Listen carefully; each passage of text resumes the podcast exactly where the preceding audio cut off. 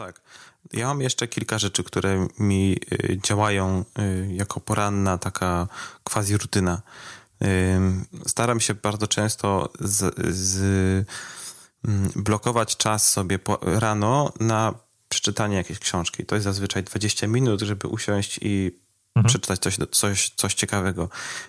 I to jest też tak, dlatego ja nie wstaję o tej przed tą szóstą, dlatego że, y, dlatego, że muszę, tylko dlatego, że chcę i dlatego, że y, w tym czasie moje dzieci śpią, moja żona też śpi, to znaczy mam na myśli, mhm. że jest cisza w domu.